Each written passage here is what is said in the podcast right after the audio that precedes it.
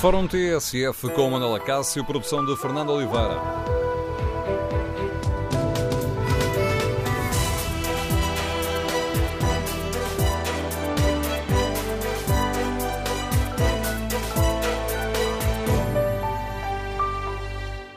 Bom dia, o Fórum TSF de hoje tem como ponto de partida os 30 anos da morte de José Afonso e queremos ouvir a opinião dos nossos ouvintes, queremos ouvir a sua opinião. Que tipo de sociedade somos hoje? Estamos eh, mais adormecidos ou ainda há causas capazes de nos mobilizar? O número de telefone do Fórum é o 808-202-173, 808-202-173. Pode também participar neste debate, escrevendo a sua opinião no Facebook da TSF e na página da TSF na internet. Quando abrir a página do Fórum, eh, pode também responder eh, ao inquérito que hoje fazemos.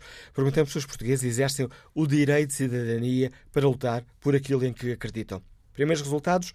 86% dos ouvintes considera que não, não exercemos o nosso direito, o nosso dever enquanto cidadãos para lutar por aquilo em que acreditamos. Queremos, no Fórum TSF, ouvir a sua opinião. Ponto de partida, já o disse, os 30 anos da morte de Zeca Afonso, figura grande da música portuguesa, cantor de intervenção, com uh, letras, com poemas que nos desafiavam a pensar. E não importa aqui saber se estávamos de acordo ou não com Zeca Afonso. Aquela era uma música que nos chamava para causas, que nos desafiava a pensar, que falava em utopia, palavra que pode ser muito amada e muito odiada. Ora, partindo destes 30 anos da morte de Zeca Afonso, do papel que ele teve na música portuguesa, uh, queremos ouvir a sua opinião. Que tipo de sociedade somos hoje? Temos voz ou somos apenas uma espécie de claque que se limita a, a criticar ou a aplaudir a narrativa que nos é apresentada pelos políticos? Exercemos o direito e o dever de cidadania para lutar por aquilo em que acreditamos? Ou já achamos que tudo se resolve, que basta um, um clique no Facebook? O número de telefone do Fórum é 808-202-173. 808-202-173. Queremos ouvir a sua opinião. E esta manhã, quando estava a decidir o tema do Fórum TSF, decidi que, que íamos por aqui, que íamos eh, tomar como ponto de partida uh, os 30 anos da morte de Zeca Afonso, dei à procura na internet e encontrei uma frase que serve também um bom ponto de partida para esta reflexão.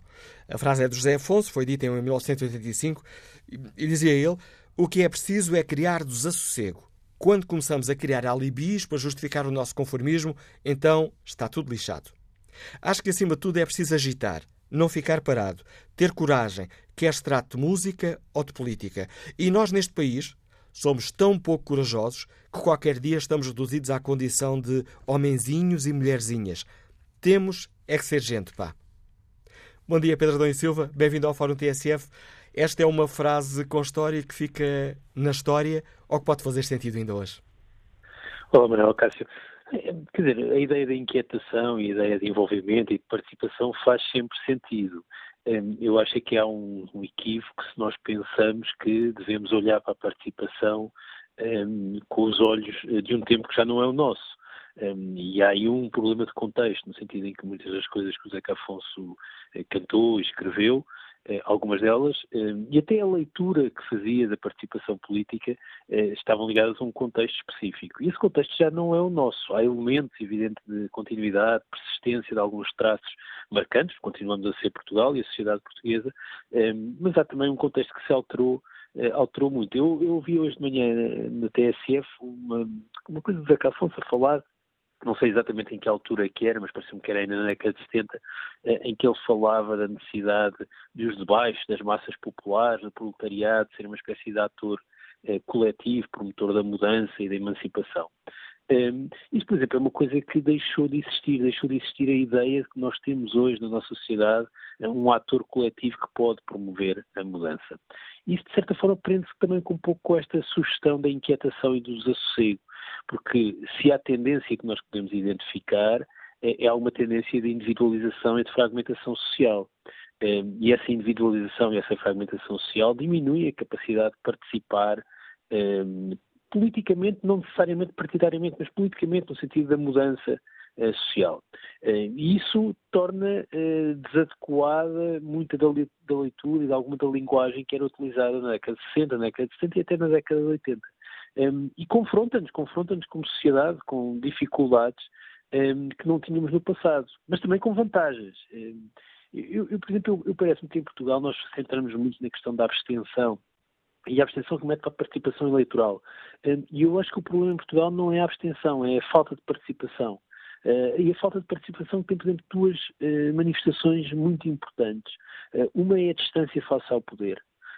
esta ideia, que aliás tem um pouco a ver com a frase do Zeca que eu ouvi hoje de manhã, dos debaixos, das massas populares, significa que continuamos a ter, e isso é verdade na sociedade portuguesa ainda hoje, uma enorme distância face ao poder. É uma frase que estavas, estavas, a perguntar há pouco, é de uma entrevista de 70 e qualquer coisa, 75, 76, Pronto, por aí. Mas repara uma coisa, mas eu acho que esse problema, por exemplo, mantém-se, porque eh, uma das consequências da baixíssima participação e militância cívica dos portugueses, eh, fora da esfera partidária, é baixa, é muito baixa, eh, tem uma consequência, é que ao não participarmos sentimos distantes do poder. E quando nos sentimos distantes do poder, estamos sempre mais disponíveis para acreditar e para nos convencermos, e em parte com, eh, é verdade, é que o poder não defende os nossos interesses, não nos representa. Eh, e isso é um, acho que é um traço marcante que persiste. Eh, mas depois há um lado da individualização, e assim tem a ver com o novo contexto, e que está associado também a algumas ilusões de participação. Quer dizer, uma parte importante da utopia participativa que correspondia à mundovisão do, do Zeca Afonso, tinha a ver com uma ideia de democracia participativa, de envolvimento comunitário. Ora, curiosamente, nós hoje estamos mais próximos desse modelo de participação do que se calhar eh, o Zeca Afonso imaginaria na década de 60 ou na década de 70, porque temos hoje um conjunto de mecanismos que criam eh, uma forma de, participação e de participação de todos eh, sem regulação só que esses mecanismos são os próprios diminuidores da nossa capacidade efetiva de promover a mudança.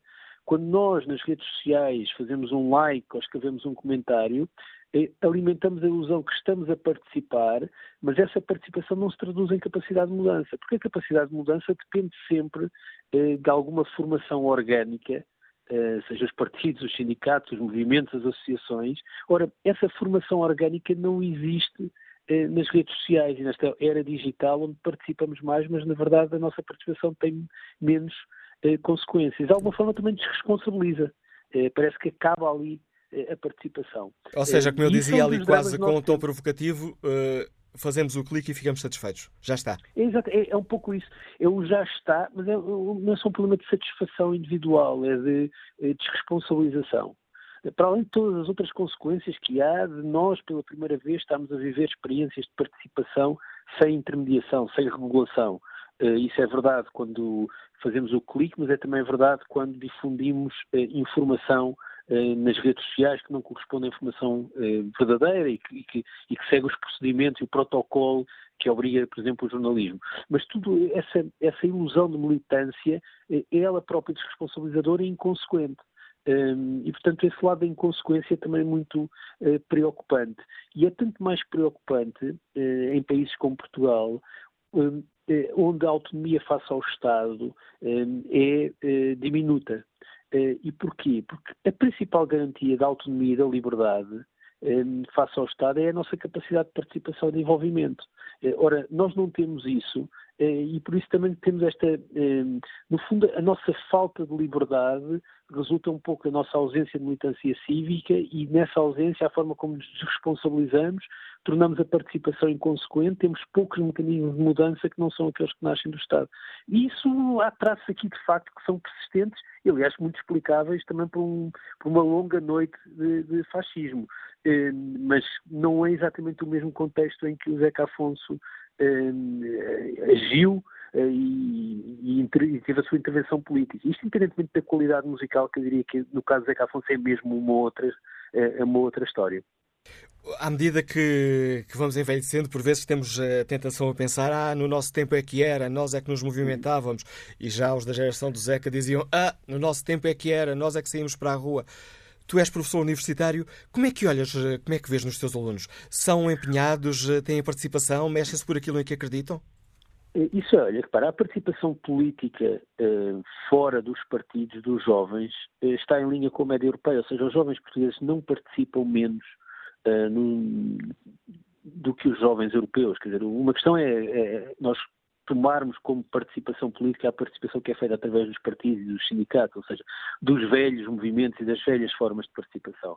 Aí nós temos muitas fragilidades, mas quando olhamos apenas para os jovens e pensamos em envolvimento noutras causas, é, ela está em linha com, com a Europa e, portanto, o nosso problema não é tanto nos jovens. E existe-nos alguma esperança. Como uma outra coisa eh, importante que eu acho que também é muitas vezes eh, vista de forma errada, é a ideia que, por exemplo, até do ponto de vista cultural e musical, eh, que há um declínio da música de intervenção.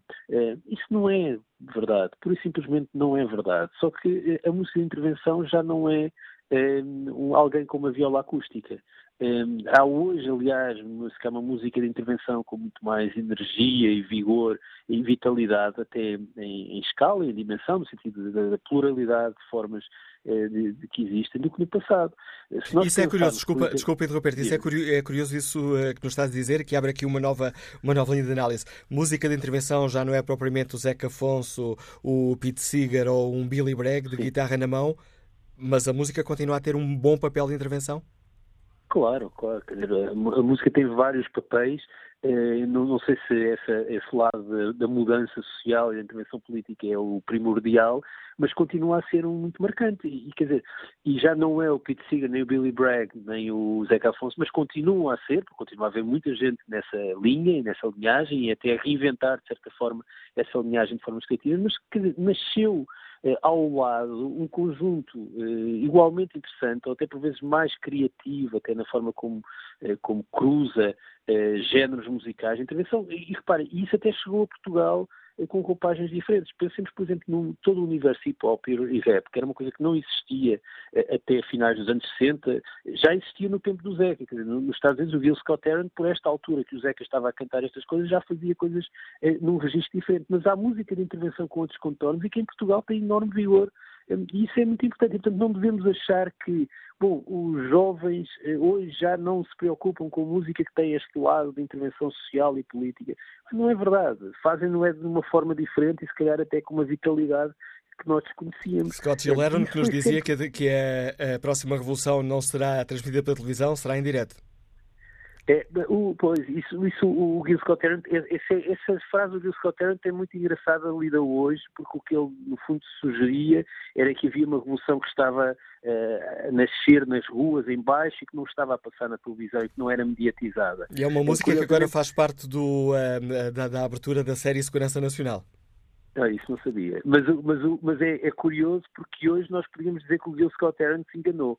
É, é porque é, a capacidade de transformação, para o bem ou para o mal, e no caso americano eu acho que é para o mal, é uma capacidade de transformação que nasce na televisão é, e nasce como produto televisivo e mediático e não tanto uma coisa silenciosa, nascendo das bases, que era o que sugeria o, Gil Scott como alternativa a uns meios de comunicação social capturados por interesses eh, que não eram os do, do, da maioria da população. Mas, mas isso só para mostrar que há outro caminho para a intervenção cultural, para a intervenção política através da música, que não é necessariamente o do cancioneiro folk, nas suas várias dimensões, portuguesa, anglo-saxónica, francesa ou o que for, é que é o universo em que o Zeca Afonso, com enorme qualidade, e isso, quer dizer, é, é, é, de facto, eh, a qualidade é enorme, mas faz parte de uma linhagem que eh, continua a existir, mas que não é a única e que se calhar a juventude hoje que tem 15, 16 ou 20 anos, eh, não é essa a música de intervenção que diz mais e que, e que mais interessa.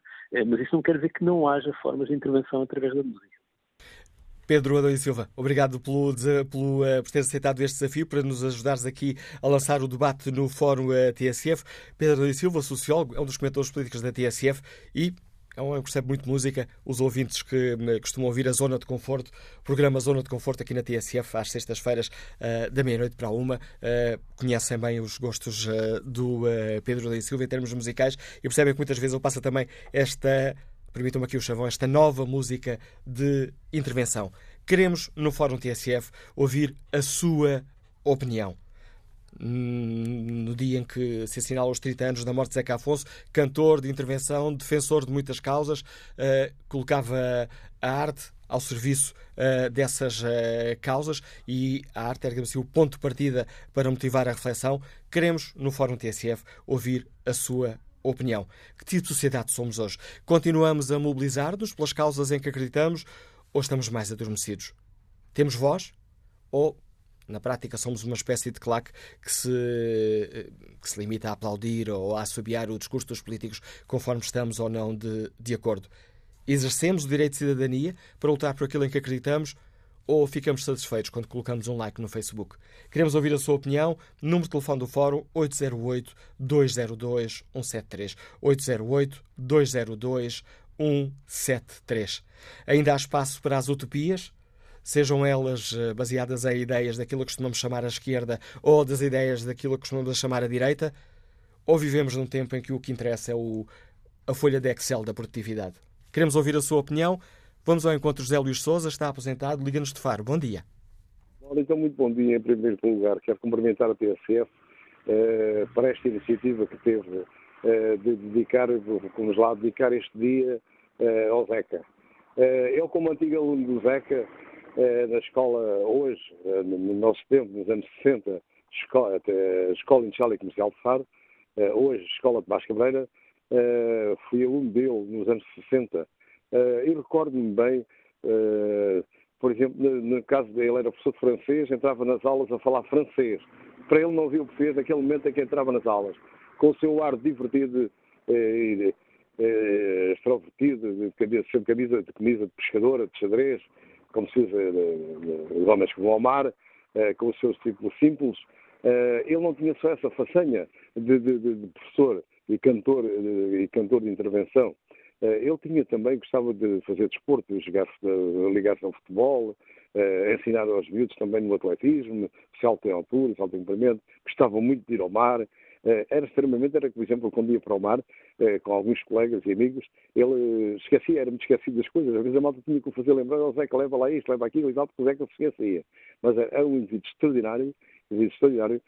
Faro, aqui há, uma, aqui há uns anos, dedicou-lhe, eh, aliás, foi instituída, está lá colocado numa das paredes de, de, de, do, do, edifício onde ele viveu durante alguns anos, enquanto esteve em Faro, eh, na Baixa da cidade, na zona histórica, que poderia ter mais divulgação, porque muitas pessoas não sabem na zona de onde fica, sabem que ele tem essa casa que está lá, uma homenagem da Câmara de Faro, que foi nos anos 2009, 2010 que fizeram essa homenagem, mas quer dizer, as pessoas, muitas das pessoas passam por lá e não, não sabem que ali, que ali viveu o Zeca. De modo que é muito, como é que é dizer, é, faltam-me palavras para a minha emoção de passados 50 anos recordar o Zeca. Aliás, o Zeca, nós recordamos do dia a dia, né? mas este dia é para todos nós, aqueles que convivemos com ele, um dia muito, muito especial foi, foi o dia que nos recorda do desaparecimento dele, uh, que era um amigo, um companheiro. Ele não era um professor, provavelmente, era um colega de escola de, de era um colega mais velho de todos nós. De modo que é tudo por agora. E um Obrigado. para todos e um bom fórum para, para a continuação de bons fóruns para a DSF e de boas ideias. E que o dia seja pleno de, de, de emoções com o, com, com o recordar do Zeca que o Zeca não era só cantor de intervenção, tinha outras facetas, como eu fiz. Já fiquei do desporto, enfim, era um companheiro nato, dava-se com os alunos uh, ao respeito, com a vontade, punha os, os, alunos à vontade, nós estávamos à vontade, mas com o máximo respeito pelo, pelo professor, uh, pelo professor Zeca Afonso. Um abraço Obrigado pelo seu testemunho, Luís Souza. E o sucesso destes fóruns depende da participação dos uh, nossos uh, ouvintes. São eles que dão sentido a este programa, que é também um espaço de cidadania que a TSF criou já lá vão mais de 20 anos. Queremos, no Fórum TSF, ouvir a opinião dos nossos ouvintes. Que sociedade somos hoje? Lutamos por aquilo em que acreditamos? Estamos uh, muito mais uh, adormecidos? Bom dia, Fernanda Pinto, está apresentada, Liga-nos de Montemoro Velho. Bem-vindo ao Fórum TSF. Uh, eh, bem, muito obrigada, bom dia para todos. Estou. Estamos a ouvi-la, Fernanda. Ah, sim. pois, para além de tudo, gostei imenso de ouvir o senhor eh, que acabou de falar e um, que nos elucida sobre uh, as virtudes do Zeca Afonso, que para além de ser um, um grande lutador, praticava aquilo que dizia. Isso é o que eu mais aprecio nas pessoas. E como eu não, hoje não estou uh, com grande veia, uh, utilizo o programa para honrar esse grande homem que lutou numa época em que era muito difícil falar, era muito perigoso. E eu recordo-me que uma vez estava a ouvir uma canção dele em que falava da tocha, e eu estava em Coimbra e conhecia bem a tocha, uh, em que ele falava que lá iam lacrau 2 e 3. E eu disse assim, que raio de canção? Ah, uh, na tocha nem há lacraus. E a minha irmã disse, ah, mas é que uh, isto é uma canção política. E, essa, e a partir daí eu comecei a ouvir com muita atenção as canções do Zeca Afonso. E era assim um tempo tão difícil que depois, em, em, secreto, as letras das canções do Zeca Afonso passavam de boca em boca e começavam a ser entendidas.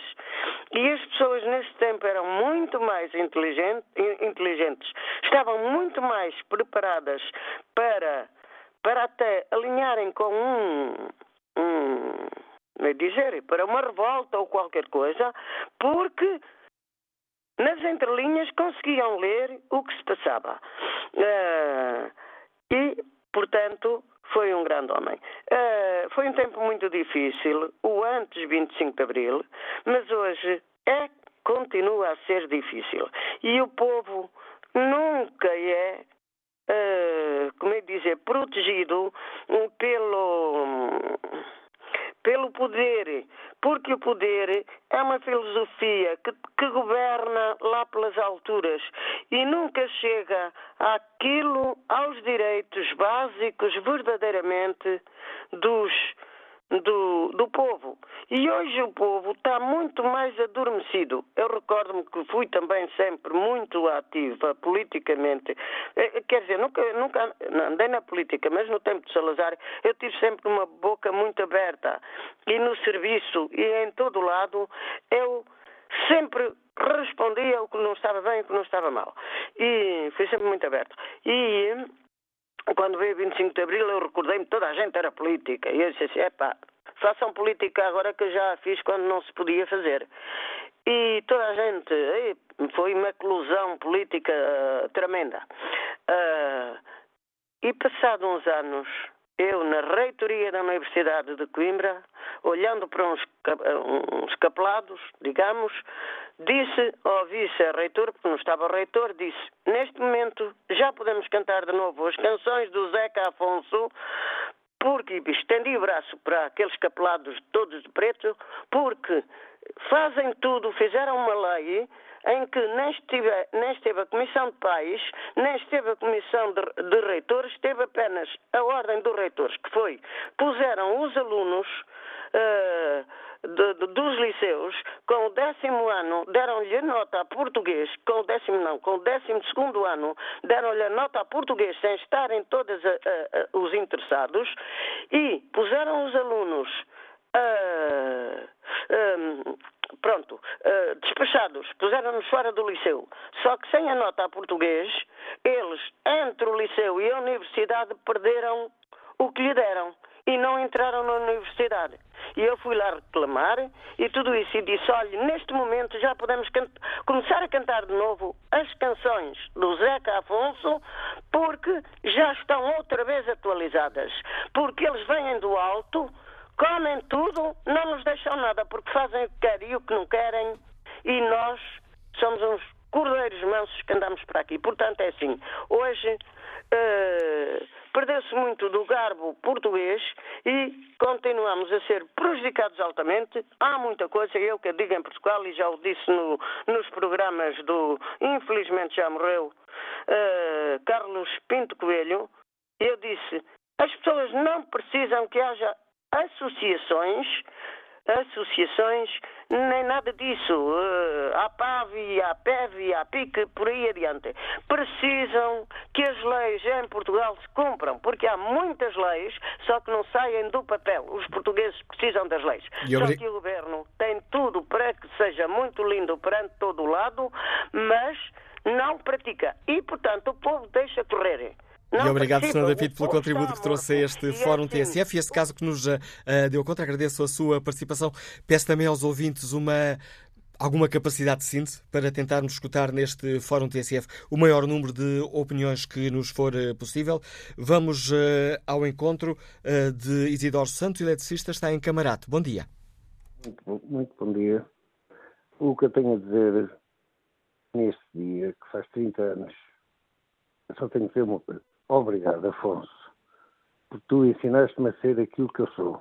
Uma pessoa que, contra, contra as injustiças, contra aquilo que, que me revolta, mantém-me ainda hoje ativo, passado esses anos todos. Eu, após 25 de abril, tinha 18 anos, uh, mas aprendi muito com aquelas mensagens poéticas do, do Zeca. E hoje, mais do que nunca, as causas estão na ordem do dia. Basta ver que hoje é o poder económico e o capitalismo financeiro que domina. E os governos que, infelizmente, são eleitos pelo povo, se não passam de umas marionetas. Mais do que nunca é preciso ir para a rua denunciar, como dizia o Zeca. Venham mais cinco, vamos cantar, vamos denunciar. Isso é tudo que eu tenho a dizer, porque para ele eu não sou nada. Eu sou, sou uma pequeno um cidadão com os meus com os meus direitos em dia, mas sou um simples cidadão, não posso estar a fazer termos de comparação. E obrigado, Zeca Afonso, por tudo que tu nos deste. E obrigado, Isidoro Santos, por participar neste debate que hoje eh, aqui fazemos. Próxima convidada do uh, Fórum TSF é uma mulher de causas, uma mulher de lutas, saiu para a rua para lutar por aquilo em que defendeu, escreveu nas páginas dos jornais, publicou poesia proibida. Bom dia, Maria Teresa Horta. Obrigado por ter aceitado este nosso convite para participar neste debate. Como é que olha Bom para dia. esta sociedade que somos hoje, Maria Teresa Horta? Estamos mais adormecidos ou ou temos outras formas de fazer escutar a nossa voz? Não, eu acho que estamos muito adormecidos mesmo. Acho que não há, não é forma de encontrar a voz. O que a mim me assusta e assusta muito na nossa sociedade é o que está a passar hoje. E, e não é em Portugal. Em Portugal há liberdade, felizmente, há um governo de esquerda, felizmente. Uh, não é Portugal que, que, que, tanto me preocupa neste momento, embora preocupe com certeza principalmente, mas na realidade é Portugal e o mundo todo. É o que está a passar, são as Le Pen, é a Le Pen em França, é o Putin na Rússia, é, é, é o Trump na América, é inqualificável. Tudo isto é uma coisa sabe, é preciso ter cuidado até, pessoas da minha geração que lutaram para não haver uma certa depressão, eh, não entrarmos numa certa depressão.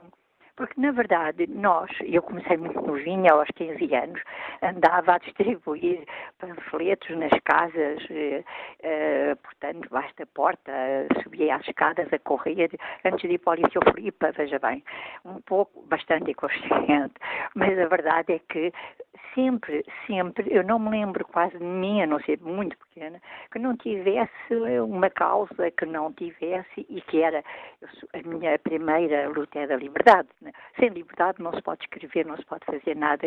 Eu sei uh, o que era escrever no fascismo, eu sei o que era ser jornalista, porque a minha profissão é jornalismo no fascismo, todos os dias mostrarmos na censura, ir à censura com, com, com tudo o que nós escrevíamos e os senhores da censura, os coronéis da censura cortarem tudo. Eu sei o que é às seis horas da manhã baterem à porta e entrarem dois senhores que diziam Polícia Internacional de Defesa do Estado, ou seja, PIDE, e me ficava até às 9 horas, 10 horas em casa a tirar tudo ao chão, a abrir gavetas, a despejar. As pessoas não se podem esquecer destas coisas. Mas, na realidade, o que acontece neste momento não é só eh, este. É, é, é nós que lutámos contra o fascismo e que vimos a liberdade, que ganhamos, nós que vimos acabar a guerra do Vietnã, nós que vimos tudo aquilo que ganhávamos, nós, eu que vi nascer, uh, o, renascer o feminismo outra vez nos anos, nos anos 60, uh, eh, portanto, de repente, é como se desandasse tudo, é como se tudo estivesse a desandar. E como sou mulher, vou lhe dizer, parece, sabe, eh, quando se faz uma maionese, de repente, se ela começa a desandar, a gente diz, olha, desandou, e, e não há nada a fazer. Olha bem, isto Temos uma sociedade, permite-me utilizar a sua, a sua metáfora, temos uma sociedade muito deslaçada? Temos uma sociedade completamente deslaçada, quase, digamos. o que é que nós podemos fazer, porque não é assim, ó oh, meu Deus, agora fica a chorar, uh, porque eu não sou uma mulher de, de, chorar, sou uma mulher de lutar. E, portanto, aquilo que eu começo a pensar, o que é que há a fazer, porque em Portugal, uh, como eu disse, felizmente, há liberdade. Felizmente podemos vir para a rua, felizmente podemos, podemos, podemos receber os imigrantes sem, eh, sem estarmos assustados, sem estarmos à espera que venham, que vão sobre eles, eh, eh, que se proíba a entrada das pessoas em Portugal. Felizmente isso não existe. Mas eu não, mas a minha causa não é só de Portugal. Uh, os meus ideais não são só de Portugal. E realmente hoje, que é o dia em que se festeja o Zeca Afonso, e eu sempre vi da parte dele, que era uh, um pouco mais, um bocado mais velho que eu, mas, mas que lutámos juntos, não é? E, uh, eu, eu sempre, felizmente a liberdade, dizia ele, quando eu o encontrei um dia, depois do 25 de Abril, e... Um, e ele olhou para mim e disse, Teresa, felizmente a liberdade. E, em verdade, felizmente a liberdade. Valeu a pena, valeu a pena, valeu a pena sermos presos, valeu a pena tudo isso. E continua a valer a pena tudo o que se faça pela liberdade, pela igualdade, tudo o que se faça por o ser humano ter dignidade, ter aquilo que, que, que deve ter, que tem que lutar para ter. Não é possível, nada vem à nossa mão uh, de graça. Há, há que lutar, há que ir para a frente, há que arriscar, há que ter medo porque se não se tem medo, eh, na realidade eh, não se tem consciência para podermos chegar lá por, por portas e travessas, por partes ímpias, não se pode ir batendo com a cabeça nas paredes, não é? Portanto, eu vou, aliás, não, nunca ouvi heróis se haver medo, não é? Portanto, aqui em Portugal eu acho que não ouvi heróis, isso é que foi bonito houve um povo que lutou pela liberdade.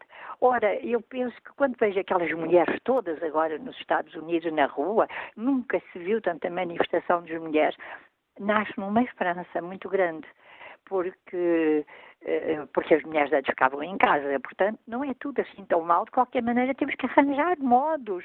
Ontem estava a ver os planetas, mas sim planetas como o nosso. E eu dizia, nós temos que resolver o que se passa com o nosso. Qualquer dia, com os trampos da nossa vida, é que nem sequer temos planeta, porque ele, a premoile de luz, atrás de mim venha e fecha a porta, não é?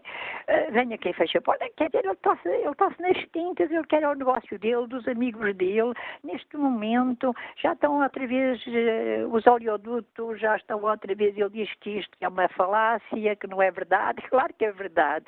Claro que tem que se lutar pela, pela, pela defesa do nosso planeta, pela defesa, ouvir as pessoas que sabem do assunto, uh, restringir uh, esse, esse desatino em que, em que os amigos dele andam de agarrar tudo, de mudar tudo e daquilo ficar um grande negócio, os Estados Unidos ser um grande negócio e... deles.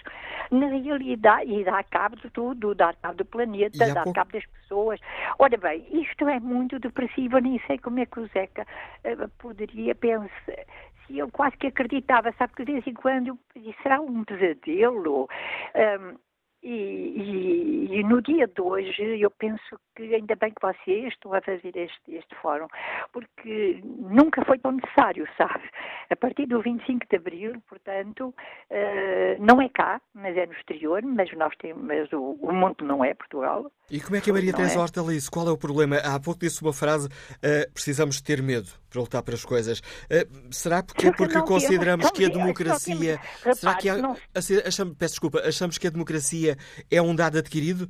E como a história nos mostra, nunca só damos é um valor ao que temos quando ah, perdemos? Não, nunca é um dado adquirido. Desculpe, nunca é um dado adquirido. Temos sempre que estar atentos. Temos sempre que ter receio, exatamente aquele medo que vir. Não, não, não, de maneira nenhuma. Aliás, vou-lhe dizer, senhor, neste momento em que temos um governo de esquerda, chamem-lhe o que quiserem, uh, geringonça, seja o que for, é um governo de esquerda, e se temos isso na Europa, no momento em que exatamente a corrente é contrária, é preciso termos receio de perder isso. Porque os senhores e as senhoras de direita não estão aqui para brincar, nunca estiveram. Repara Le Pen, repare se Le Pen, com tantos desaires que teve ao longo dos anos, se aquela família desgraçada eh, desiste, lá está ela, já se diz que ela pode ganhar uh, as primeiras, na primeira volta. E foi-lhe dizer isto em França, França, para nós, para a minha geração e não só, porque é histórico, país das luzes, luzes, conhecimento. Lutámos, a Revolução Francesa foi fundamental para estarmos agora aqui a falar os dois. A liberdade passou pela Revolução Francesa. E, na verdade, neste momento a pessoa olha e diz como é que é possível.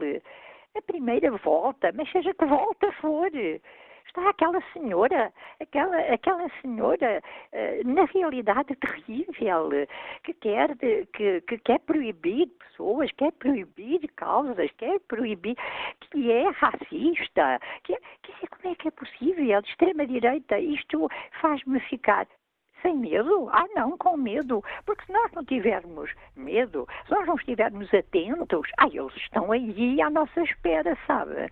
Eles Obrigado. estão aí à nossa espera. E não me venham dizer que nós só temos a ver com Portugal. Cada país só tem a ver consigo. Não, isso é falso. Nunca o mundo foi tão global, não é? E, portanto, se nunca foi assim, nunca foi assim, agora muito menos o é. E é preciso termos muito cuidado, uh, porque, repare, uma coisa terrível e angustiante é todos os países que, do leste, uh, neste momento, têm extrema-direita no, nos governos. O Putin é uma desgraça, não é? Aquilo é, é ele está convencido com certeza que é czar ainda. E, e é terrível, é uma desgraça, é ridículo, quase se não fosse tão perigoso, não é? Porque aquilo é uma potência.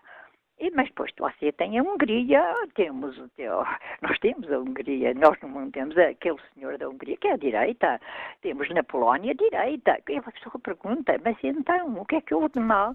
O que é que se fez quando realmente estava a pensar fazer uma sociedade diferente nos países do leste? E eu acreditei nisso. De repente, percebe-se que não é assim, que não foi assim. Portanto, é preciso termos muito cuidado, é preciso estarmos muito atentos mesmo, mesmo. Não vale a pena dizer isto não é conosco. Ah, isto não é conosco, não é aqui, ah, aquilo não é conosco, e mesmo em Portugal, ah, não é conosco há muita gente que pensa isto não é comigo e depois é aquela história terrível de são todos iguais, a política é toda igual, eles são todos iguais para ir para a política. Não, não são, minhas senhoras e meus senhores, não são realmente não são. Não são todos iguais e tenhamos muita atenção, porque tivemos 50 anos de fascismo, e, portanto, é preciso estarmos muito atentos. A isto eu chamo medo, a isto eu chamo receio. Ou seja, estarmos atentos, porque o medo e o receio é estarmos atentos. Boa, o, andar, ora bom, na boa vai ela para trás e para ah, isto não é comigo, isto não é assim, isto está tudo muito bem. Uh, o que é que acontece um dia é que nós abrimos os olhos e temos outro Salazar, Salazarzinho aqui, aqui assim em Portugal, não é? E olha que lhe garanto que foi terrível terrível mesmo. As pessoas acham hoje em dia que a coisa não foi tanto assim, foi sim. Foi péssimo, foi muito mal, foi muito assustador, foi horrível. E obrigado. Eu lutei contra tudo isto e o Zeca. E, portanto, eu não digo ao Zeca obrigada, porque nós lutámos os dois e não tínhamos que agradecer um ao outro. Mas digo que o Zeca foi um homem muito corajoso e de quem eu orgulho muito de ter conhecido e ter, e ter estado na minha vida. E obrigado, Maria Teresa Horta, pela participação neste Fórum TSF. Já conta desse testemunho por nos ajudar aqui a refletir sobre a questão que hoje colocamos também à consideração dos nossos ouvintes, que tipo de sociedade somos hoje. Bom dia, Francisco Ramalho, empresário Liga-nos de Correios.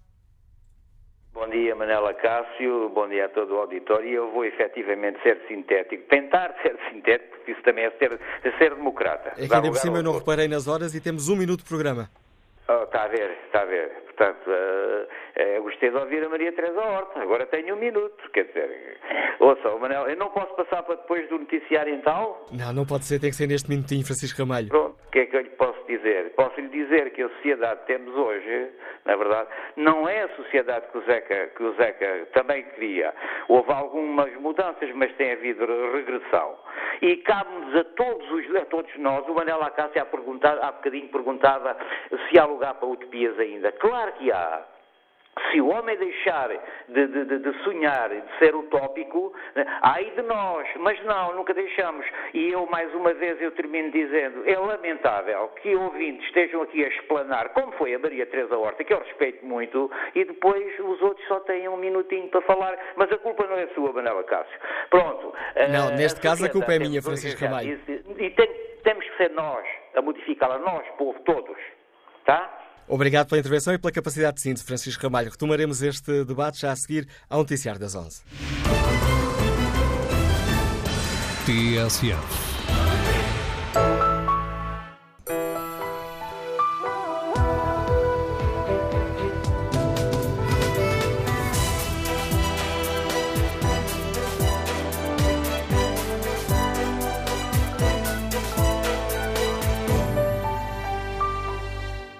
No Fórum TSF de hoje retomamos uh, o debate sobre o tipo de sociedade que somos, ponto de partida os 30 anos da morte de Zeca Afonso, nome grande da música portuguesa, cantor de intervenção.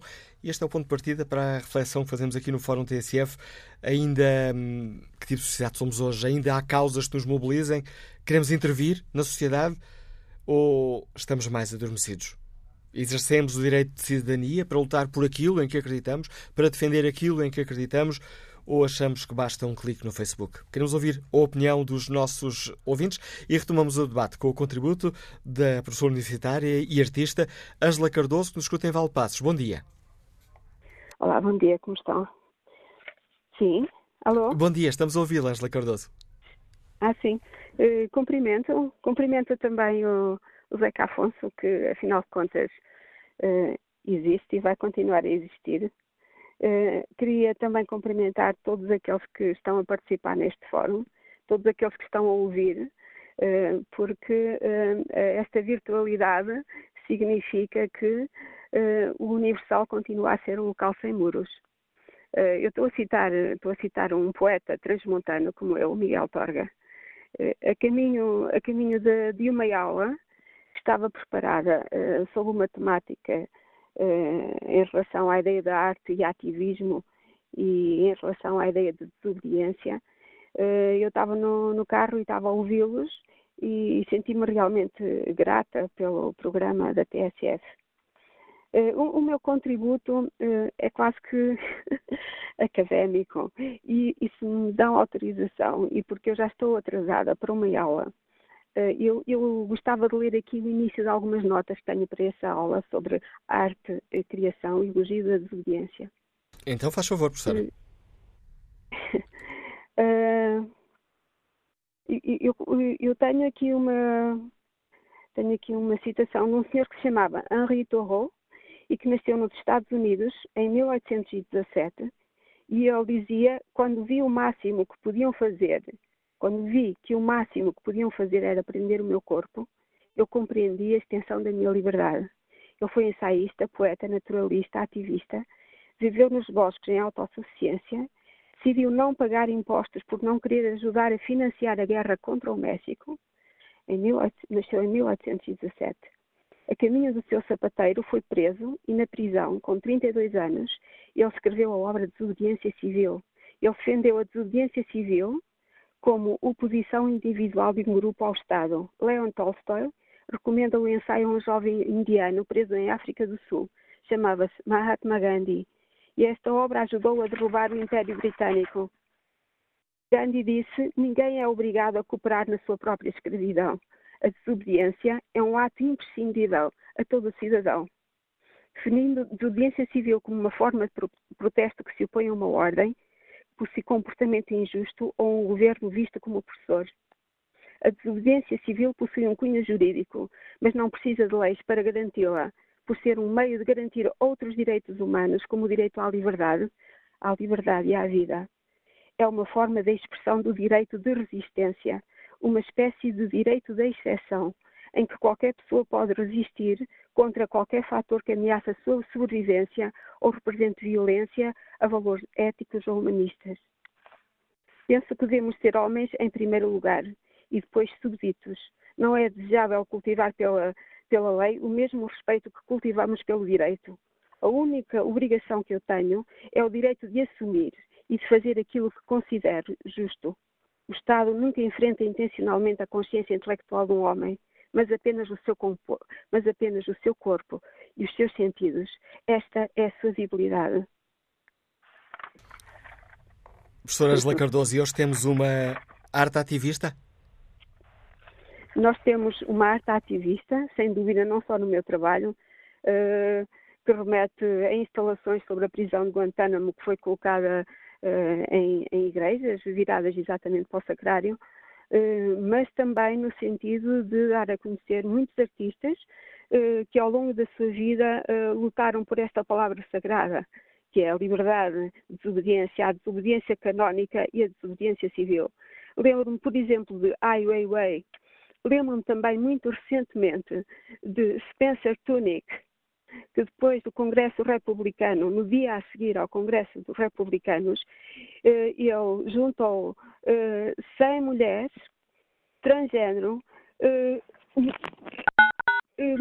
mulheres de todo, oriundas de todas, de todas de todas as raças e fizeram uma grande instalação viradas, viradas exatamente com 100 espelhos que iluminaram as janelas do, das instalações republicanas. a arte é sintoma de vida, de amor. Vida e amor é sempre sintoma de liberdade e também de morte é por isso que vale a pena lutar. Obrigado, professora Ângela Cardoso. Tem coragem de atrasar mais na ida para, para as aulas, os alunos já estão à sua espera. Testemunho desta professora universitária e artista que nos liga de Valpassos. Próximo convidado do Fórum TSF é o Pedro Brunhosa. Bom dia, bem-vindo a este debate. Pedro Brunhosa uh, tem muitas canções que podem ser consideradas canções de intervenção. Estou a lembrar-me para os braços da minha mãe, que deu muito que falar, numa altura em que tantos portugueses estavam a, a ter que emigrar. A arte é Olá, provocação? É desobediência? Ainda? Olá, bom dia. É, é, sim, em primeiro lugar, uh, a, arte, a arte é uma atividade que, que se não tiver um, um caráter político, se não for imbuída de uma, de uma atitude lúcida perante a realidade, é apenas entretenimento.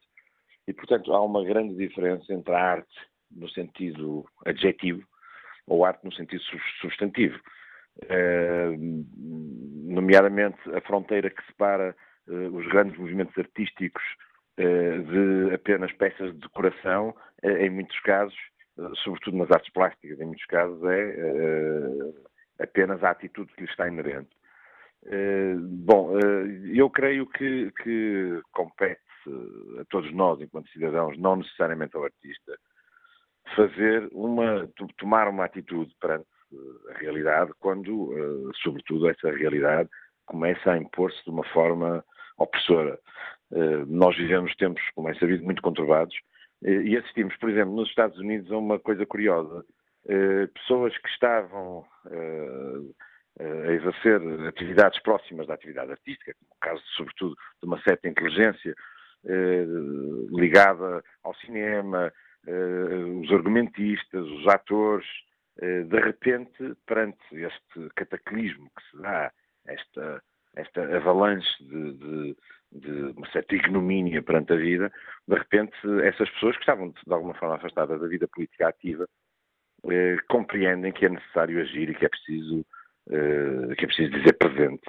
E, portanto, eh, e usam-no, eh, fazem-no de uma forma, eh, usando, usando a sua profissão e, e levando até mais gente eh, uma vez que a sua voz é ouvida mais longe, eh, juntando-se e, e, neste momento assistimos a uma certa rebeldia, um movimento de desobediência civil, não diria como foi, como foi eh, dito antes nesta brilhante comunicação que foi feita pela professora Angela Cardoso, mas, mas há sim um, uma, uma aproximação a uh, momentos que na Europa se viveram Uh, enfim, estou-me a recordar uh, no maio de 68, uma, uma consciencialização de que, que, os artistas levam um pouco mais longe até, até à, à, ao limite da rebeldia uh, e neste momento um dos grandes opositores do, do, do digamos assim, da hegemonia da ignorância não tenhamos dúvidas que são, são os que é o, esta, digamos, esta, esta, eu não queria usar a palavra elite, Mas, mas esta, porque de resto o próprio, a própria administração corrente utiliza depois esse, esse adjetivo para, para menorizar a expressão do movimento que está a ocorrer. Portanto, eu, eu, eu diria que a arte uh, é eminentemente política, porque é eminente, eminentemente política toda a atividade humana. E, portanto, a arte é ruptura. A arte é a demonstração de que é possível sempre fazer diferente. A arte assenta no passado. É, como a ciência, uma grande atividade que assenta sobretudo nas premissas da história do passado. A arte assenta na sua própria construção para se modificar. A arte não é autolaudatória, não se vangloria a si própria.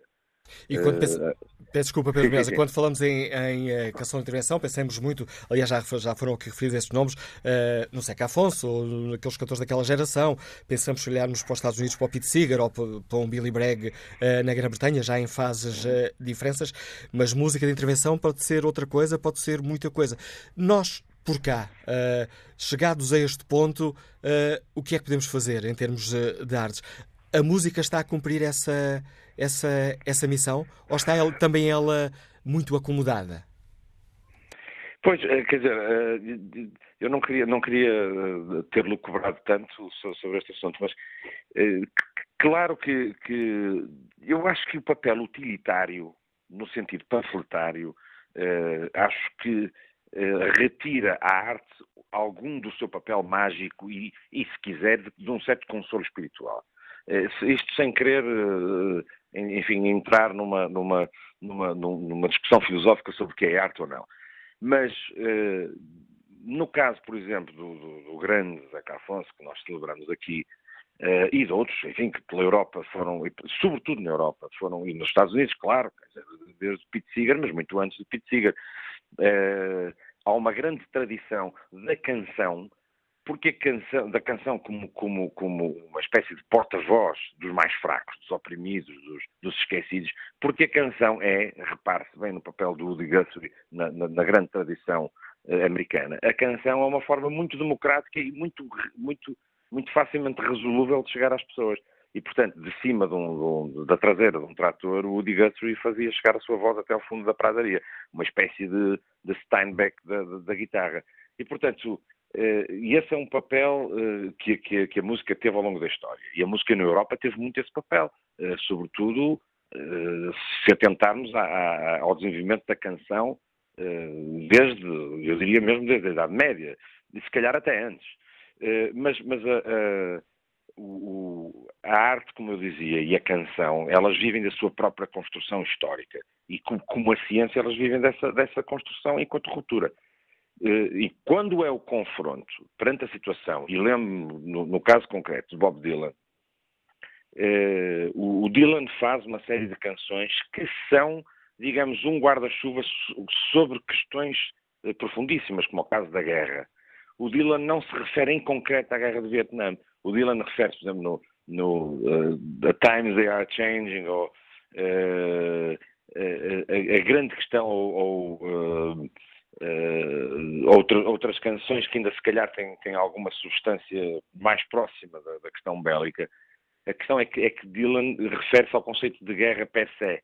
E, portanto, desde as guerras púnicas à, à guerra do Afeganistão, que viria depois, as canções do Dylan continuam presentes. Se tivesse tido uma postura mais panfletária no sentido direto da mensagem, talvez hoje nós não reconhecêssemos no Dylan o seu caráter universalista. Ou seja, eh, eh, a sua mensagem talvez estivesse escoado, como de resto muitos outros que cantaram a Guerra do Vietnã. Portanto, não é o objeto em si, é o espírito sobre o qual uh, aquele objeto se debruça. Não é, não é o, o, substantivo em si, uma vez mais, é o adjetivo.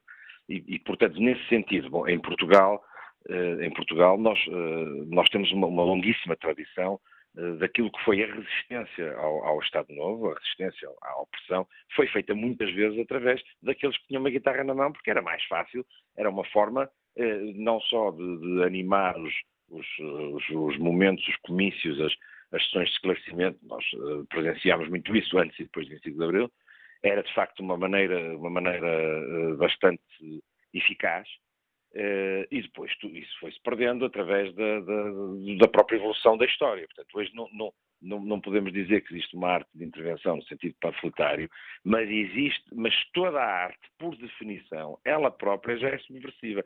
E quando a arte não é subversiva, perante si própria, eu já não estou a dizer perante o poder estabelecido, ou os poderes, eu estou a dizer perante si própria, a arte tem que se afastar de si própria para, para poder ser subversiva, sem, sem querer ser demasiado complexo sobre este assunto. Tem que se afastar do poder, tem que se afastar do dinheiro, tem que se afastar uh, dos poderes, tem que se afastar dos, dos, centros de decisão para poder ser verdadeiramente autónoma.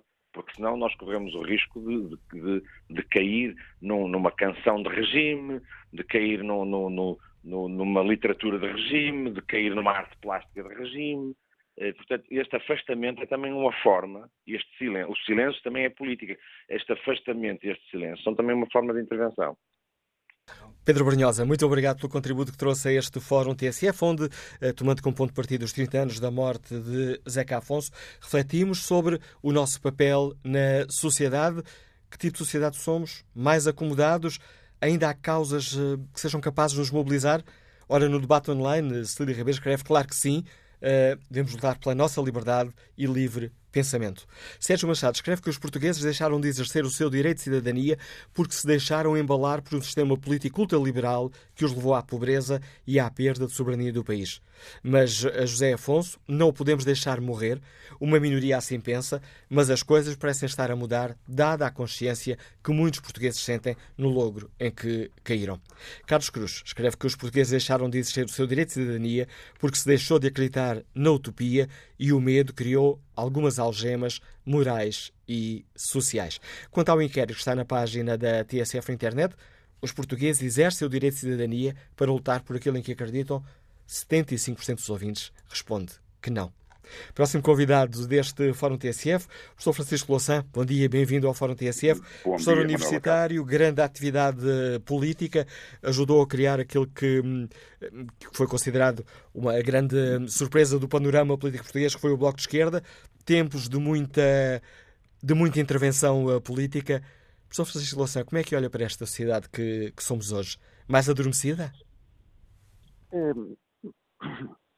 ao, ao evocar o José Afonso, eh, nós estamos a tocar algo do mais íntimo da eh, vida portuguesa, eh, porque ele representou, e temos 30 anos de, de distância em relação à sua morte, e percebemos como é atual, como é intenso, como é vibrante aquilo que ele fez eh, e o que prometeu fazer e a cultura que estimulou e as portas que abriu e as, eh, as amizades que, que, que, lançou, as pessoas que, eh, que impulsionou para, para, para, para, a atividade cultural, para uma representação do coletivo que foi de uma enorme emoção. Quando olhamos para isso, percebemos que talvez na sociedade portuguesa tenha havido sempre fatores extraordinários eh, que não foram bem percebidos, ou que não foram suficientemente sentidos, ou que sentimos em alguns momentos mágicos, mas que depois eh, se desvaneciam naquela rotina do cotidiano. E a passagem extraordinária do José Afonso pela cultura portuguesa, que foi longa, mas não tão vida cheia como se esperava, devido à sua morte prematura por doença, mas eh, teve um papel importante no fato, teve um papel gigantesco eh, na cultura da, eh, da subversão contra a ditadura, na cultura do encontro das pessoas, eh, nesses tais momentos mágicos em que os seus concertos, os seus discos, a sua música, a sua generosidade, ou agarrar na, na, guitarra e tocar numa universidade, ou tocar numa cooperativa, antes e depois do 25 de Abril, em que ele teve um papel eh, político e social eh, importante, como, eh, como ativista, como presença, como, como convocação permanente, eh, tudo isso, o que revelava, creio eu, é que Portugal tinha muito mais do que aquilo que sentia ter. E, portanto, em alguma medida, o José Afonso é uma eh, chapada no fatalismo português. É uma chapada na ideia da decadência, na ideia do coitadinhos, dos pobrezinhos, do no meio é que está a virtude, do eh, é preciso eh, dar outra face, é preciso eh, esperar para ver, é melhor esperar sentado, eh, mais vale um, um pássaro na mão do que dois a voar todo esse tipo de, de, de convicções é o que faz uh, o amortecimento, o adormecimento, a, a paralisia, a vergonha uh, de uma sociedade. E, portanto, há sempre esses movimentos muito contraditórios. Há quem se pergunte porquê é que não nos levantamos suficientemente, porquê é que a sociedade não vibra. E há momentos em que assim acontece. E, portanto, ehm, em vez de uma desculpabilização permanente por o outro ou por uma comunidade imaginária, o José Afonso fez foi pegar na sua voz e inventar poemas extraordinários e eh, mostrar sentimentos eh, fantásticos, como fizeram outros, aliás, o José Mário Branco, o, o Sérgio Godinho, o Vitorino, o Cília, eh, o Fausto Bodal Dias, enfim, muitos outros que foram cruzando a, o, o Rui Paco, muitos outros, e esquecer-me de tantos que foram tão importantes, mas por todos eles, todas essas pessoas, homens e mulheres, ajudaram a refazer um país que estava habituado à ideia da mediocridade, da permanência, do poder, do poder sorumbático. E, portanto, essa enorme energia era o melhor que Portugal tinha. E hoje, em, e hoje em Portugal a arte continua a desempenhar esse papel, utilizando a sua expressão de há pouco, de nos ir dando umas chapadas para acordarmos? Uh, sim, não. Sim, não. Como sim, não durante o tempo da, uh, do, do, período anterior. Sabe, eu acho detestável, e tenho certeza, aliás, que, que, que o José Afonso certamente pensava o mesmo, pelo menos nesse ponto. Acho sempre detestável a ideia de se dizer, na geração anterior, no nosso tempo é que era. Cada tempo tem o seu tempo e cada tempo tem a sua vida e cada, cada tempo vai encontrando as pontes entre vidas sucessivas. Mas é claro que um, uma situação de ditadura que tinha a sua própria cultura oficial, como a ditadura tentou colonizar o fado, como no fado houve algumas vozes, o Alain Ullmann e alguns outros, que eh, fugiram a essas regras e, e, e as subverteram, mas a, a, a cultura da, da subserviência era uma cultura. Eh, e, portanto, na sociedade atual há também culturas de subserviência, eh, culturas da, da, estética efêmera, culturas da superficialidade, culturas do um, acontecimento, da solenidade. Tudo isso, ou seja, é, o grande investimento do mercado na cultura é um investimento de conformismo.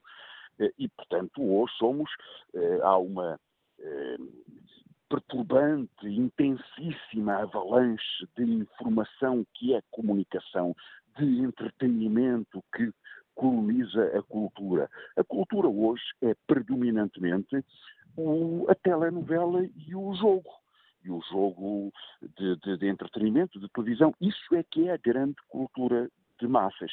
E é um inteligentíssimo e extraordinário investimento de mercado para o conformismo de transformar a cultura num fabricante de espectadores.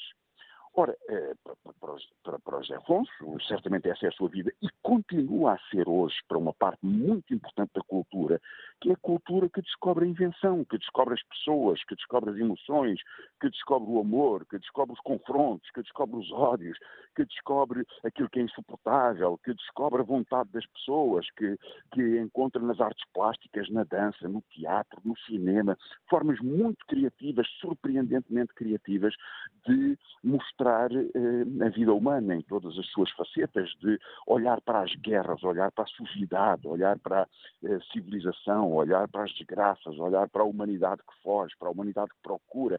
Isso é também a cultura de hoje. É sempre uma disputa. E as grandes pessoas, as grandes figuras, é o caso de José Afonso, foram grandes porque viveram nessa disputa, porque nunca desistiram de enfrentar. E a enormidade, de, eh, a grandeza do, do, do José Afonso, no estilo de que alguns testemunhos aqui no TSF já deram conta, de, de enorme simpatia, de enorme simplicidade, de enorme curiosidade.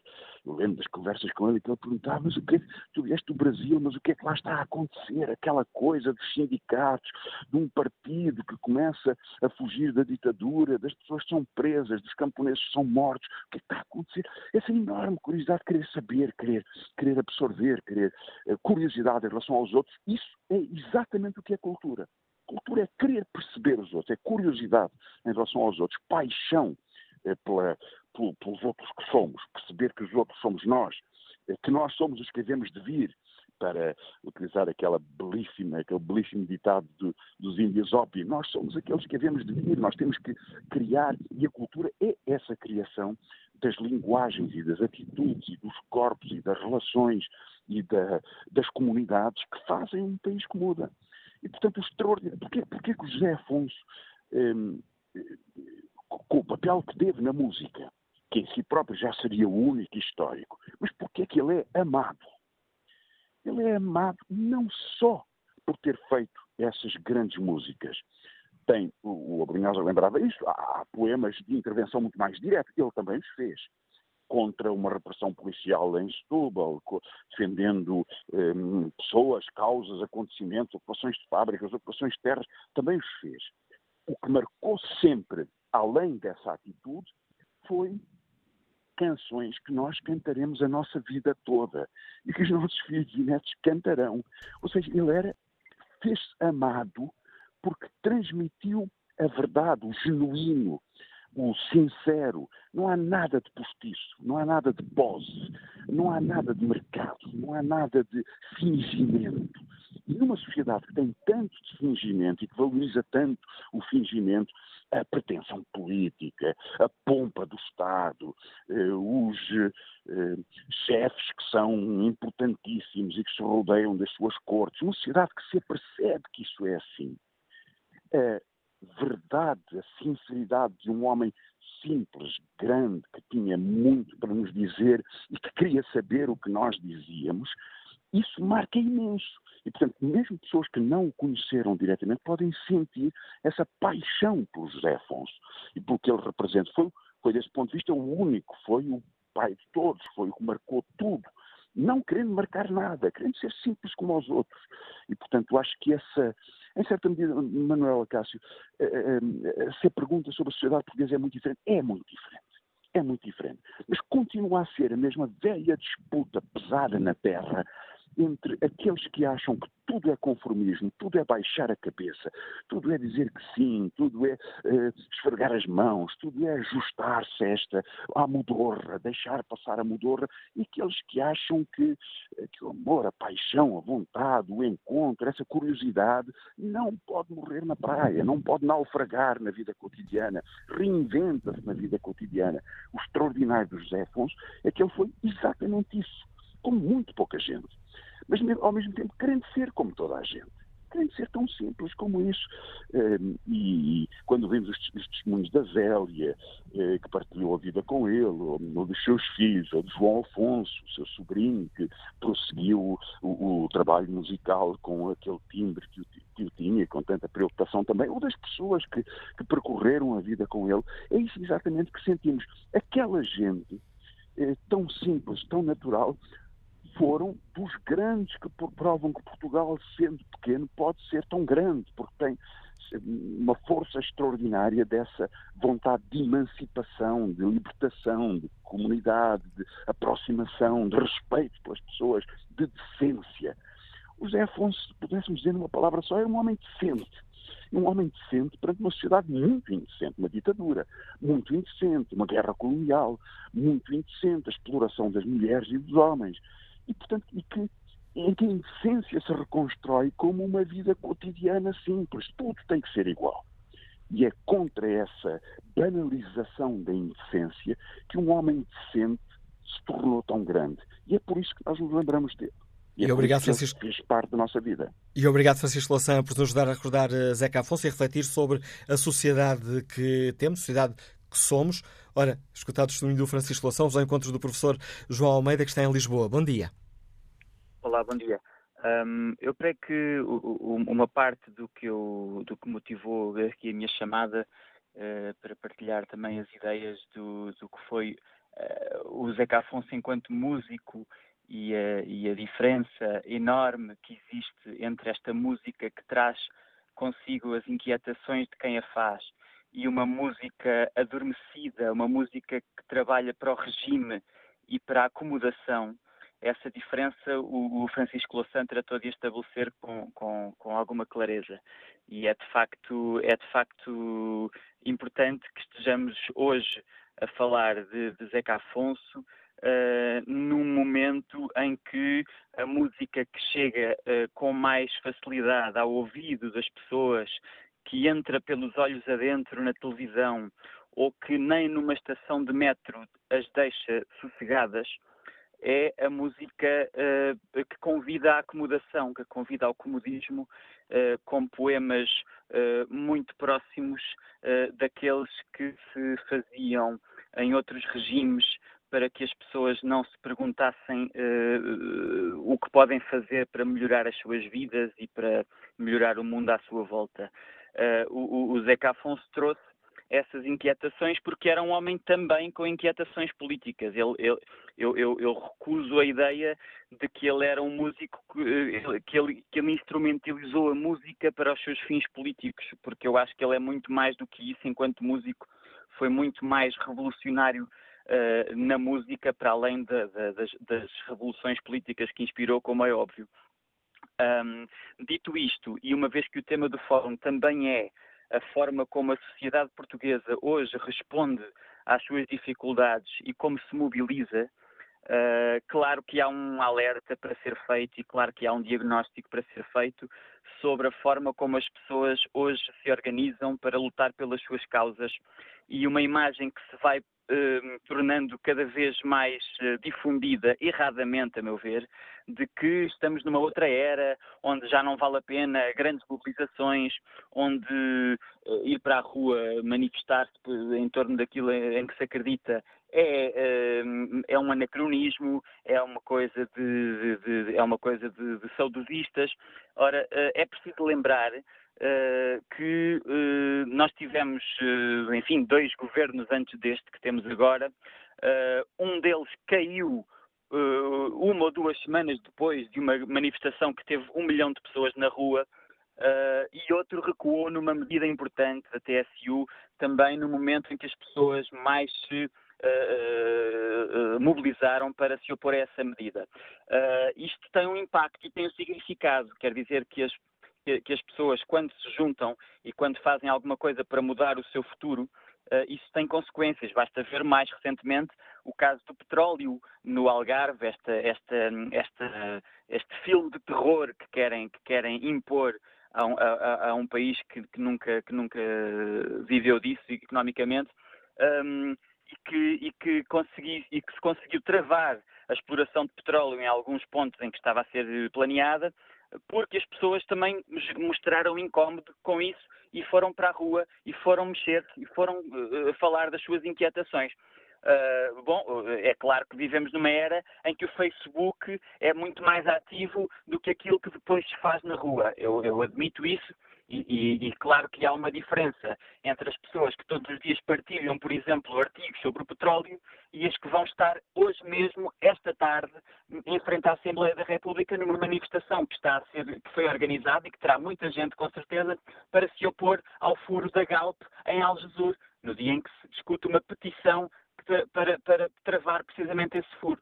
Isto também tem uma, claro, como, como, como, há uma diferença entre, entre estas duas ações. Apesar de tudo, o que é preciso ressalvar é que sim, as ações continuam a ter impacto e sim, quando as pessoas acreditam e se mexem, as, uh, uh, isso tem consequências no seu próprio futuro. E, e, e, ainda bem, e agradeço ao Manela Cássio a possibilidade de, num contexto em que se celebra e se evoca o nome do Zeca Afonso, ele aí está para nos inspirar a todos os dias eh, novas lutas.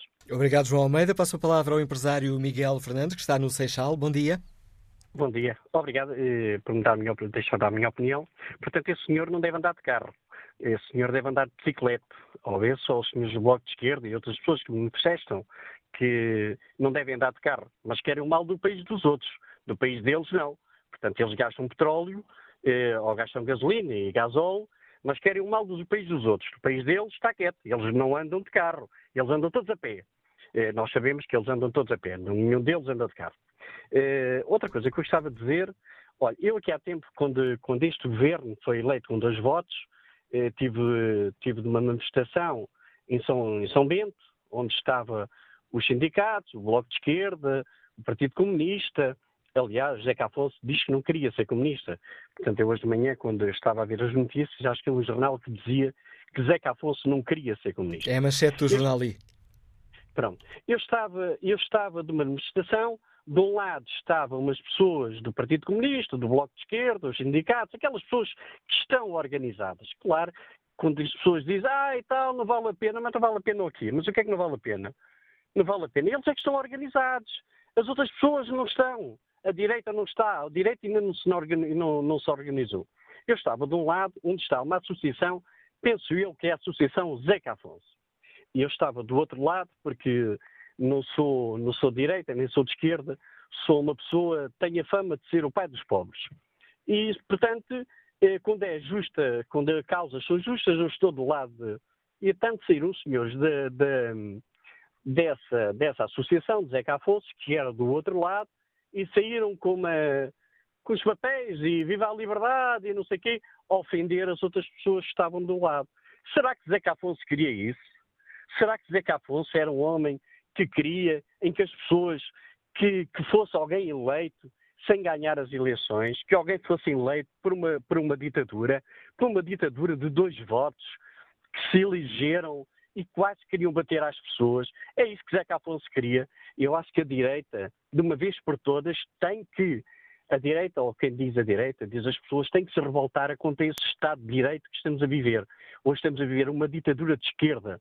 E é preciso que, não que nos, o povo português não deixe de adoecer por isso. Temos a viver uma ditadura de esquerda e é preciso. E eu vi, por acaso vi ali, olha, por acaso, e não tive que me embaralhar com o senhor ou dois, porque ele vem lá com, com, com papéis e com umas, com umas coisas e não sei o quê, viva o Zeca Afonso. Quer dizer, eu estava do outro lado e os outros senhores tinham lá 500 ou 600 pessoas. Nós éramos 7 ou 8 e ainda fomos purificados por Zeca Afonso. Será que Zeca Afonso não, Deus não Senhor o tenha, do céu, coitadito. Ainda bem que ele disse que não queria ser comunista. Ainda bem e é vergonhoso que o Bloco de Esquerda, o Partido Comunista e essas pessoas se aproveitam de uma pessoa que já morreu. E já morreu, e Deus Nosso Senhor tenha do céu, e que, eu digo e torno a dizer, é preciso revoltarmos contra esses tipos que querem pôr uma ditadura em Portugal de esquerda. Este governo foi eleito com dois votos, não foi eleito democraticamente. Foi eleito com dois votos de uma, uma, uma Catarina Martins e Jerónimo de Sousa. É preciso que nós se revoltamos. Viva Portugal e viva Jeca Afonso. Bom a dia. opinião e o de Miguel Fernandes, empresário que nos liga do Seixal. Bom dia, professor Anselmo Borges, bem-vindo ao Fórum TSF, teólogo, professor de Filosofia, para nos ajudar também aqui a refletir sobre esta questão. Como é que o professor Anselmo Borges olha para esta sociedade que temos hoje, mais acomodada ou, pelo contrário, faz ouvir a sua, forma, a sua voz de outra forma? Muito bom dia. Deixe que lhe diga para falar da situação em Portugal, acho que é necessário eh, contextualizar essa situação no quadro do nosso mundo que é verdadeiramente, verdadeiramente global. Raramente, raramente, isso aliás já foi mais ou menos dito ao longo do fórum, raramente o nosso mundo esteve uh, tão, tão, tão complexo. Nós vivemos num mundo ameaçado, ameaçador, uh, e o Papa Francisco vai, vai falando, vai falando, uh, dizendo há bastante tempo que a Terceira Guerra Mundial está em curso, mas aos pedacinhos. Simplesmente, eu quando olho para, para a situação uh, mundial, para, para a Europa, para o Médio Oriente, para uh, agora o que se passa nos Estados Unidos, para o que se passa na uh, Rússia, sinceramente temo, temo, e há muita gente que pensa também assim, infelizmente, pensa que esta guerra, a terceira guerra mundial em curso aos pedacinhos, que de repente deixe de ser aos pedacinhos e seja mesmo uma guerra global. Nós vivemos efetivamente num tempo muito, muito, muito complexo.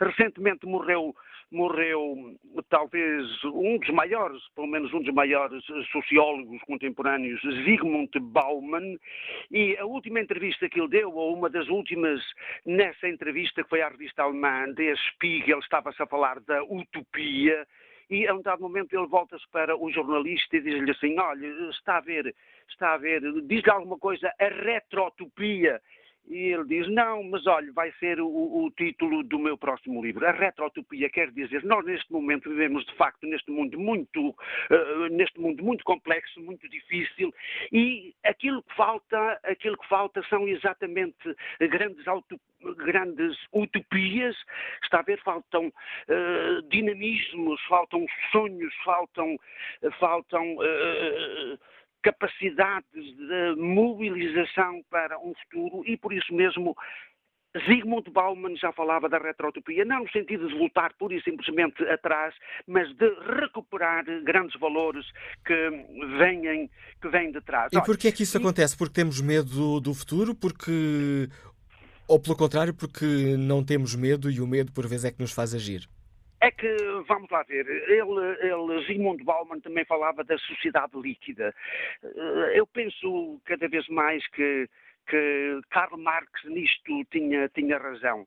As grandes transformações das sociedades dão-se pela mudança das tecnologias. Ora, nós temos hoje eh, novas tecnologias, a internet, eh, vêm aí grandes transformações por causa das chamadas. NBIC eh, significa a conjunção de nanotecnologias, biotecnologias,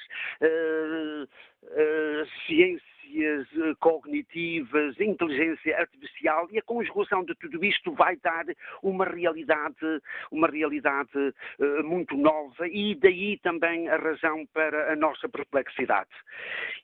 Agora, agora, de repente, de repente, houve transformações radicais e nós embarcamos e a um dado momento estamos parados e não sabemos exatamente o que é que vai acontecer. Aqui entre nós, eu diria que fundamentalmente a nossa situação é uma situação de complexidade espiritual. Quando digo espiritual, não é só religiosa. Eu diria que é essencialmente moral. Moral no duplo sentido. Em primeiro lugar, moral no sentido ético, Repare, a gente olha, a gente olha para, para, para a nossa situação, eu vejo tanta corrupção, eu vejo tanta corrupção, eu vejo bancos, bancos a cair, bancos a entrar na falência, são milhares de milhões de euros a fugir. É, esta, esta, esta, esta queda, esta falência de bancos, a gente não sabe, não sabe quem é que vai pagar, quem é que vai pagar tudo isto. Há, há, há umas semanas que se anda nesta coisa da, da, da mentira, quem mentiu, mentiu, não mentiu.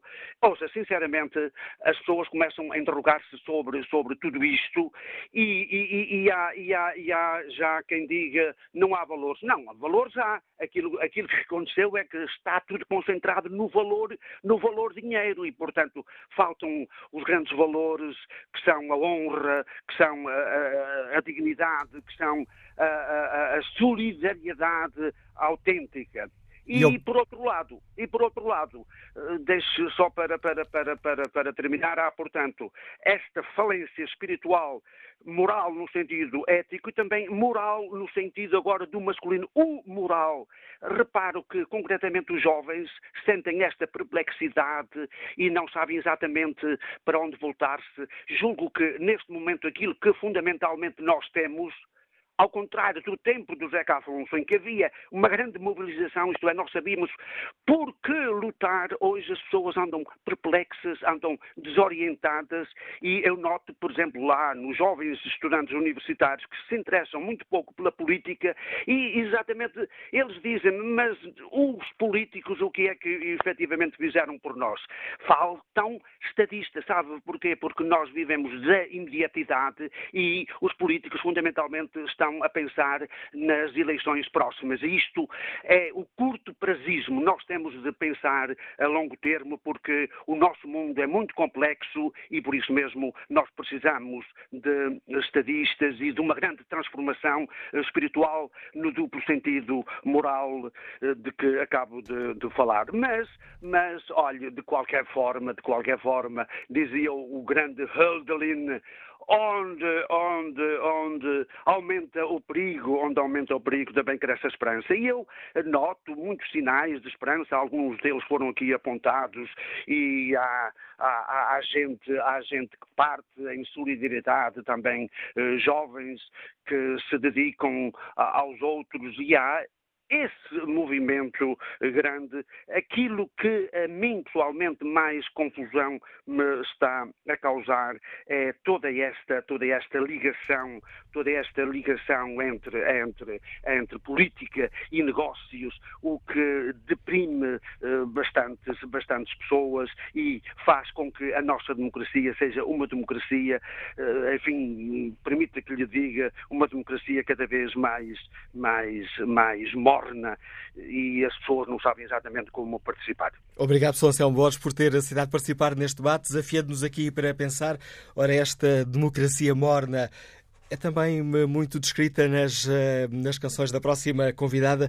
Bom dia, Capicua. Bem-vindo ao Bom Fórum dia. Eh, TSF. Obrigada. Ora, depois de escutar aqui o Anselmo Borges, quase que me apetecia perguntar como é que eu saio daqui, Capicua? Todos temos revolta, nós andamos à solta, todos vemos a porta. Uhum. O que é que falta? Eu acho que, eu não sei se a nossa democracia é morna. Eu acho que, de facto, hoje já há muitos desafios que são complexos e que não é fácil, às vezes, uh, identificar o inimigo, nem, nem criar. Uh, nem criar formas de luta que sejam eficazes, porque acho que o sistema cada vez mais está blindado e, e é pela sua complexidade, obviamente, e também, como estava a dizer o, o Sr. Padre, pela, pela, pela promiscuidade que existe entre o poder político e o poder financeiro um, e, e, e, como esses poderes também uh, ultrapassam as fronteiras nacionais e, e, retiram soberania aos Estados, não é? Portanto, hoje não, não, não chega só a ir, ir manifestar, ir fazermos uma, ir, irmos fazer uma manifestação para, para, a Assembleia da República, é preciso ir para o Parlamento Europeu, não é?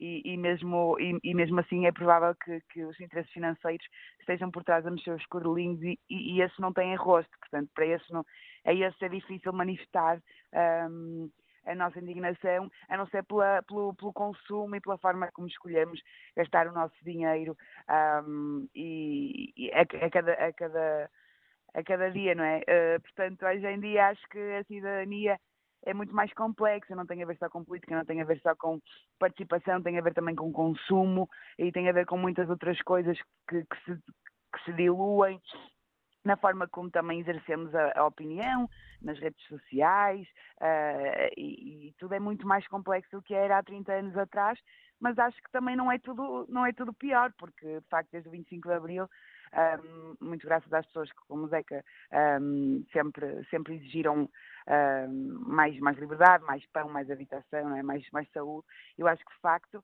desde o 25 de Abril, uh, Portugal transformou-se num país muito, muito mais uh, além de muito mais livre, obviamente, um, muito, muito melhor para viver, no sentido em que hoje temos escola um, de qualidade, ainda com muito trabalho pela frente, mas temos escola. E com outras lutas para, para, com, para, com para fazer. Para, pela frente, temos saúde, temos Serviço Nacional de Saúde, que apesar de ter ainda muitos, muitos problemas, é um dos melhores do mundo, uh, e portanto, apesar de tudo, uh, nomeadamente no, no, caso das mulheres, muita evolução se fez desde, desde o 25 de Abril, obviamente. Nos últimos 40 anos, as mulheres em Portugal passaram de, de ter que pedir autorização para sair do país ao marido e ao pai a poder a, a, a trabalhar e a ser, a ser a maioria da, da, das, das, licenciadas, de, a ter uma vida ativa e a serem uma, uma quer dizer, e a, e a terem muitas liberdades, muitos direitos humanos que lhes eram negados e, e, apesar vida eu achar também que tem ainda há muito trabalho a fazer. Portanto, apesar de vivermos num mundo muito complexo e com muitos perigos e em que de facto há muitas razões para nos preocuparmos, também podemos olhar para os últimos 40 anos com algum orgulho, nomeadamente em Portugal, por várias razões. Uh, mas sim, é muito complexo, sobretudo porque o inimigo hoje é, é, é difuso e não tem rosto, não é? Obrigado, Capicua, por ter aceitado o convite para participar neste debate. As, uh, uh, a música de intervenção continua viva, que, tal como dizia no início uh, do Fórum TCF Pedro e Silva, já não assume aquela forma do cantor apenas com a guitarra em cima do palco. Quase a terminar este fórum TSF, olho aqui a participação dos ouvintes uh, que participam no debate online. Miguel Senho da Costa escreve: Claro que há causas e haverá sempre causas e não precisam de ser as grandes causas imediáticas. Nas pequenas coisas do dia a dia, quase do cotidiano, estão muitas vezes em jogo os grandes princípios da liberdade, da igualdade e da defesa do interesse coletivo que todos devemos defender.